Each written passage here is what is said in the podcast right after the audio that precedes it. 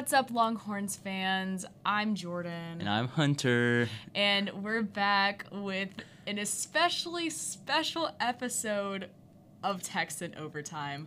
Hunter, why is it special? It's special because we're doing this, I'm not good with math. We would cover this. But I want to say 3 days after the game. See, the only number that's sticking in my head is 0. It's the only number that matters, quite frankly. Yes. I'm trying to piece together why it means so much.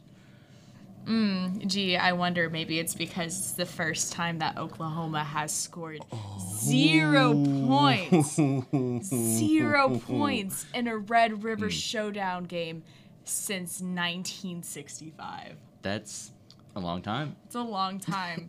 I can't do that math. It's 60 years or something like that, but that's a lifetime ago. That's a long time ago. Yeah. Well, we had a lot of fun covering the game. I mean, what sticks out to you about your personal experience from that game? I mean, I just walked into the press box, and it was so surreal because that thing has been standing since the 30s. It was a little janky. It was a little old. Every surface in the press box was white. So because the sun was coming up, it was just reflecting off everything, and it felt like I couldn't see for a solid hour and a half, 2 hours. Jordan let me borrow her sunglasses. I hate that the sunglasses look better on you than they look on me. I just winked at the camera. Oh my gosh. The pictures were absolutely fantastic because they were blue Ray-Ban aviators that, quite frankly, I took from our Lost and Found in our student affairs office. Nobody had claimed them in 2 weeks, so I decided that they were mine. Great game. And Hunter kind of rocked them. Yes. That is what the cool kids say. I felt like I was always meant to wear those sunglasses. In the Cotton Bowl press box. Yes. Specifically. Mm-hmm. Yeah. I mean, what were you thinking whenever you got up there? Obviously, I was blinded. It just the sun was just in the perfect spot. You talked about the white, everything. But I definitely just really focused on the chairs. They were blue and I mean, I'm not gonna complain, better than standing up. They were almost just desk chairs that just kind of were attached to the floor, and they swiveled, but they were also woven. Yes, they felt very. They were kind of soft, but... They definitely felt like they were at least 60 years old. Yes. That press box hasn't been updated in a while, but it didn't really matter because it was still the coolest experience. Oh, yeah. It was a lot of fun. I mean, I think just actually seeing all of the fans start to come into the game, and you see the battle line just so blatantly there. The sea of burnt orange and the sea of crimson... And then even more satisfying when that sea of crimson left by the fourth quarter. Oh yeah, it was. Yeah, if it was a sea, people on that side of the stadium would be thirsty. Because there was not a lot of crimson. There was a couple drops of crimson. Sorry, I'm bragging a little bit. But yeah, that was really cool. Just the games they've met 118 times. Mm-hmm. And I think I want to say that was I know for sure if it was the biggest margin victory for Texas, but I want to say it was the most for all time maybe. So we really got to see a all time showdown in the Red River Showdown. It just felt like a very historically significant game. I mean, because this team hasn't won the Red River Showdown game for 3 years. The last time that Texas won it was 2018.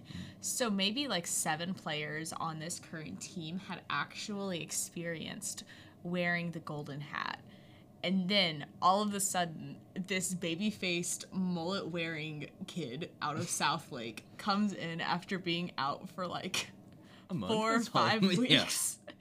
has played like 4 to 5 total quarters of college football in his life and has 4 touchdown passes on Oklahoma. Oh, yeah. It's crazy. Like, you know, I'm a Houston sports fan, right? Okay. You know, I've watched Longhorns, you know. But I just feel like Quinn Ewers is almost too good for me to, like, be, like, associated with a team that has him, you know? It feels like he's too talented, you know? I don't know if that makes any sense, but I've just gone through a lot of pain. I've grown up experiencing a lot of pain, too. But this is also the same team that has had Vince Young. No, sure. So it's like Quinn Ewers coming here, both of them being perfect recruits, the highest rating quarterbacks of all time out of high school, and coming to Texas just seems predestined. Like, just Quinn showing us that he has a really high ceiling to be great, because Quinn played great. But that wasn't his ceiling. No. I mean, he nearly threw, like, 2 additional picks in that game at least.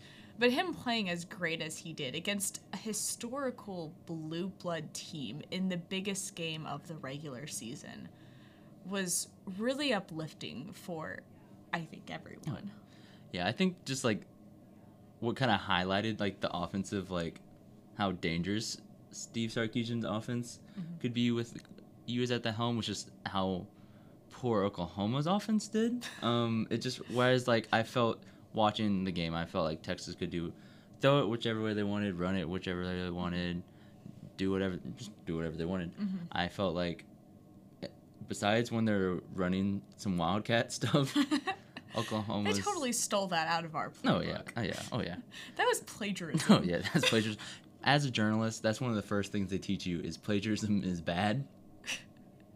And Oklahoma literally plagiarized they did. Steve Sarkisian. They did. Yeah, but it was... I still can't get over the little jump pass interception. I think that... Oh, that was atrocious. That just, like, the, you know, I want to say it was Eric Gray, maybe? Or maybe it was the tight end. It was their running back. He just sort of... He's like, oh, I'm going to trick these Longhorns. We've been running the ball the whole time. They're not gonna expect this, and then he probably threw the worst pass I've ever seen in a D1 football game. It was just like a rainbow floating pass over the lines. Yes. And Jada looked over, swept over to the side, and was like, "Yo, that's mine." Yes. You know, Oklahoma just looked completely frantic on offense that entire game, and it makes sense. Oklahoma didn't have their starting quarterback. He was in concussion protocol throughout the entire week, didn't practice, so they weren't going to put Dillon Gabriel in. But every time they gained an ounce of momentum, whether if it was off a big run or... No, I guess that's all they did the entire game. They ran. Yeah. They had like 39 passing yards. But then they would get to either like close to midfield or like in Texas's territory and just completely fall apart. Oh yeah. They had the pick. They had 2 turnovers on downs, I believe. Yes. And then they had another pick towards like the end of the second quarter, like as time was expiring, but that was just out of desperation. Yeah. No, yeah, they were trying to do it all. It wasn't like they weren't trying. You know, I'm not gonna say Venables he was not trying. They executed. I think they tried for like the first 45 minutes. Oh yeah, for sure. Yeah, they tried to do that. They successfully. Their best offensive play that I remember was a fake field goal. The fake field goal was pretty good. I will admit. The fake field goal was fun. I could definitely appreciate that one. But then I think like the next set of downs, like they were going for like a 4th and short. Like it was like a 4th and 1, 4th and 2, 4th and 3, and we were able to just stuff the run. Oh yeah. So it's like that fake field goal did absolutely nothing for them. No, if only they kicked it, they would have gotten on the board. That would have been monumental for Sooner fans right now, because the amount of jokes that just have been made.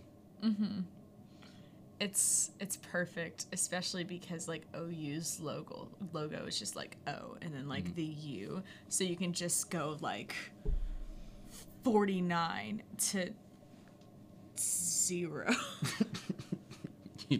It's probably backwards for the camera. Probably. Yeah, it's speaking of the OU memo. Logo, I'm not gonna lie. Oh no. It's always looked like a Q to me. I'm unshamefully gonna admit that. It's always looked like just like a fancy Q, and that's what I've always thought of like Oklahoma as, just like a fancy Q. Well, it sounds like Q owns OU now, anyways. Oh, wordplay. Quinn, Q. Quinn, QB1. They just. You don't get this kind of coverage anywhere else. You know what I'm saying? I don't think the Austin American-Statesman or Inside Texas is brave enough to just let their thoughts flow freely. That's what's happening right now. We're just talking. You're here for it. This is what the entire car ride sound like on the way back home. It's just on the way home. Oh, complete rambling. Yeah, just rambling. I will probably be rambling about this game for a very long time, at least like the rest of my college career. Definitely obnoxiously so within the next couple of weeks until the Big 12 championship, regardless of Texas is in it or not. Yeah, I guess speaking of like the rest of the season's implications, what he kind of there's almost like, because I mean when you look at the remaining schedule, like you pretty much have like the five toughest teams. I mean after Iowa State's gonna be a tough challenge, but Iowa State has a good rushing defense. After Iowa State, you have like, Oklahoma State, TCU, Kansas State, Kansas, and then Baylor. And like those five teams combined have only lost like 2 conference games. And like 4 games total. Like they like want to say they're like 23-4 combined or something. It's kind of. I'm a little nauseous thinking about it. Texas is good, but I don't think that the Big 12 has been this competitive in a very long time. Yeah. We have, 5 ranked teams right now? It's all of those teams that you just mentioned with Texas minus Baylor, and Baylor is a really solid program as well. Yeah, it's going to be a doozy, especially, on the road. On the road at Kansas State and Kansas, after what they've both been able to do this season, is actually scary. I never thought that I would ever verbalize either one of those statements. I am scared of Kansas State and the Kansas Jayhawks. College football is broken. This has been broken. Oh, man. Yeah, I totally agree. It's just going to be a wild ride. Just sort of seeing how the Big 12 falls. You got a big matchup this week, Oklahoma State, TCU, and then, just Texas just has to go through that gauntlet. It'll be interesting to see. Do you have any kind of closing thoughts as we wrap up the Red River game? I really hope that Jordan Whittington got his ice cream. I was really upset that I wasn't there for that quote, because I have been talking for probably about 6 to 8 weeks now about how much I love the fact that Jordan Whittington is obsessed with ice cream. He's talked about it in so many of his press conferences, and he said that after Saturday's win, it's his first time holding the golden hat, he was going to go to the state fair and get funnel cake and ice cream. That was fun. Jordan Whittington's had a fun season. Oh, yeah. He's a fun guy. Yeah, I think the thing that always will just stick with me, just Quinn Ewers' quote at the end in the press conference. He was like, "We own the state." Glad the hat's back. You can just tell that he grew up a Texas fan. There was just a little bit of extra emotion there, because this team is this game is important for the entire team. But kids that were raised in Texas, watching Texas play, like Quinn Ewers and Jada Barron, it means a lot. Yes. It's a huge one. And it was a lot of fun to recap it with you.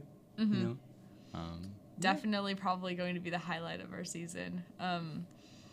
I mean, there's still a lot of season left, though, so who knows? Who knows? Maybe Texas makes a Big 12 championship. I'm going to knock on wood now. We shall see. Alrighty.